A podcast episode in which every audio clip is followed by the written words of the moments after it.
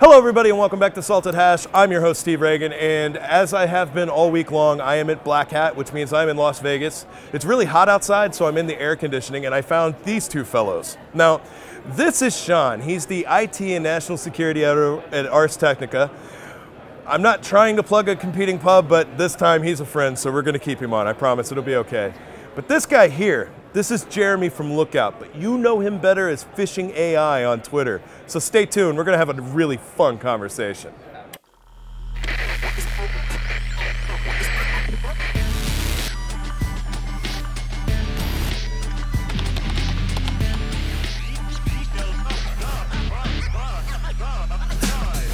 Oh, Jeremy, you're in trouble. Here you are on camera with me. So, Phishing AI has been around for a little bit on Twitter, and it's gained some attention because you hunt phishing kits and campaigns and completely expose them. And you've been doing this for a while, and you've gotten really good at it. So, tell me what a typical day in the life for you is. How does this work? Sure. So we've written a bunch of code that looks at infrastructure and the way that fishers set up their phishing sites. Mm-hmm. And so we've written code to analyze those, classify them, categorize them, and then block them. So what you see on Phishing AI is the stuff that kind of bubbles up to the top, the interesting things, the things mm-hmm. that I think people are going to find interesting. We find these new things, we make new classifiers, and then those end up getting detected as well. Now, on the back end of this, when you're doing that, now Lookout's customers are, when you detect something, they're never going to see this. It's can't get to it, can't visit it, you're sorry, but watch the feed, you can see what we see. Right. When it comes to working with the brands, you spend a lot of time alerting like banks and ISPs, like, hey, people are targeting your customers, pay attention. What kind of feedback are you getting from them, and is it working? Are they responding and fixing things, or is it really a headache? Yeah, I've been really really impressed by the response time for most vendors. You get a tweet out, and it's very public, and they respond almost right away. Excellent, that's really good. What about the general public itself, the security curious, if you will, that kind of know what you're doing, but they really don't know? What kind of feedback are you seeing from them? Are they engaged by this, or is this something that's a little over their heads? Yeah, well, there's a lot of people that have gotten excited about it, that kind of want to play along. So I make sure when I find something new that I'll link the source code to the kit so that they can hop in and take a look at the source themselves. You know a little bit about that. Yes, I do. In fact, that's a beautiful segue. Thank you for that. It's time for me to plug Kit Hunter.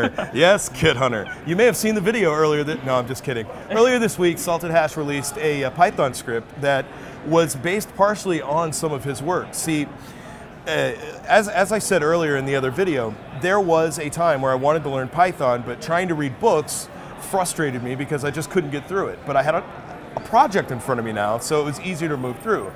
And it was his work on Twitter that led me to write a script that finds phishing kits inside of dedicated, semi-dedicated, or even enterprise environments so that admins could get context and see when these things pop up.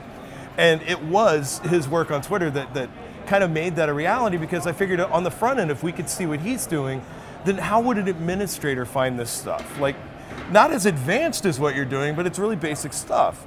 Now, there is a reason I've drugged Sean into all this as well. So this week I put out phishing-related scripts and other information. There's a new screencast, by the way, where I walk you through a brand new hybrid attack that starts off as one thing and ends as another. Check that video out. But Sean here, you published a feature earlier this week about phishing. So tell me a little bit about that. So I wrote a feature about the stuff that Jeremy's doing and some other researchers in terms of using machine learning to detect phishing, and I used one of the tools myself to do a bunch of phishing identification, and I was hitting 800 an hour. Yeah, you and I were talking about that. It was insane how many phishing sites come up in just an hour. Yeah. And then I went and I decided to play around with a few of them, and I found one run on a server in Chicago by someone out of Morocco that was an Apple ID phishing site that had just gone up.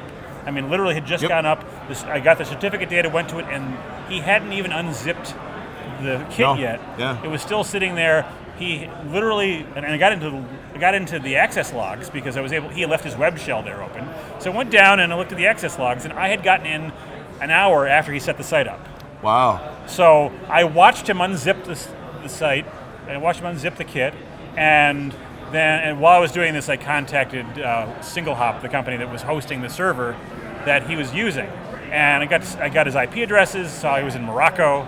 Saw two different Morocco IP addresses involved over the course of it. So he probably went to lunch someplace, or he was using another point of entry from another network, and then. But you know, you're repeating that over and over again is a lot of work. I mean, it's manpower intensive, and so that's why the stuff that Jeremy is doing is really important, because when you are able to have machine learning look at that stuff and surface it and go through the work of looking at, is it a kit, what type of a kit is it, and then processing it in a way that deters or moves customers away from looking at it, that avoids the whole problem of having to hunt down each of the kits and go to the providers and shut them down. Although it'd be great if you could automate it to send alerts out to the providers themselves, to network operators, and tell them, hey, you've got a kit operating here. The problem with shutting them down is that it can take 2 or 3 days, depending upon how the thing is set up. So in this case, the phishing kit was on a cPanel server that was being run by another hosting company that was renting servers from SingleHop. It was a reseller. Reseller server, so it was a reseller. They had to contact the reseller. The reseller had to look at it, and they had to turn it off. So it took 2 days to shut the site down. Yep. There are a lot of resellers who are kind of sketchy resellers who may not shut down a site. No. So and cPanel plus WordPress equals internet cancer. So there are lots and lots of sites out there that are unpatched, hosting sites that have been owned thoroughly by somebody, and they're operating as phishing farms, and they'll never get shut down. When I was developing Kit Hunter, one of the crews that I followed to get all of their mechanics into the script so they can easily be detected no matter what they're building, because these guys, they love to brand everything that they do in different ways, but it's always the same brand. So now, like the other day, you found one targeting the UK government, right? So Kit Hunter, without knowing anything about that kit, detected it immediately because these guys love to brand themselves, and it just stands out. And they kind of have to do that because of the business side of phishing, but we'll talk about that in a different video. I think the other one that you found that was interesting was the Cotter one. Oh the Cotter one was great. Actually, talk about that one a little bit, that kit. How did you find that? Was that one of your passive scans, or was this something you were digging for? So there are kind of a special set of features that we extract that look for targeted spear phishing attacks against government. So that was one that bubbled up to the top very quickly. It didn't fit the same kind of profile as your Apple ID login stuff. It's kind of this special bucket that gets individual attention. So if something gets hit and gets thrown in that bucket, that's something that I look at by hand right away. So that one was a great example. Yeah, it was an impressive looking kit. The back end was clean, which is very uncommon for a lot of the... Extremely. It suggests that something else was going on there besides your normal phishing. There was intent behind this kit. So to move forward on where you're at now, what you have is a really detailed setup and a process to get these kits out there. How are you going to improve on that going forward? So that's really important, because these phishing trends, they changed very, very quickly. So your commodity fishers, free is king, but the economy of what is free changes over time. So you've got web hosts that offer free hosting, that becomes popular. If you've got a registrar with a new TLD, for example, last week it was .000. There was a sale, free domain. Fishers love free, so we saw a huge uptick in .000. So that kind of naturally comes out of the analysis process, and then we can start to build models that fit that. That may go away over time, so we monitor the performance of the models, and then we can age them out. Now, like Sean, you too have also seen the birth of a phishing website, to where it's blank at first. Like you catch the domain being registered, you catch the cert being issued, and you go and it's empty. And then suddenly there's the zip file, and then suddenly there's the thing. About how many of those do you see in, let's say, a given week or so? I mean, do you see them all the time, or are they fairly rare? So we're collecting approximately 4,000 new kits per month. Wow.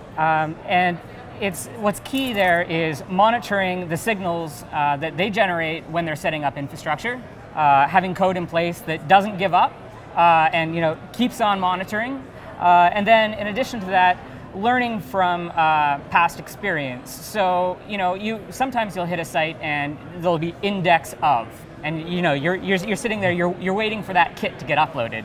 But other times you'll get 403 or a 404 not found. So, but there is actually a phishing kit there. Yeah, the landing page is just hidden. That's a very common trick here in the last few months.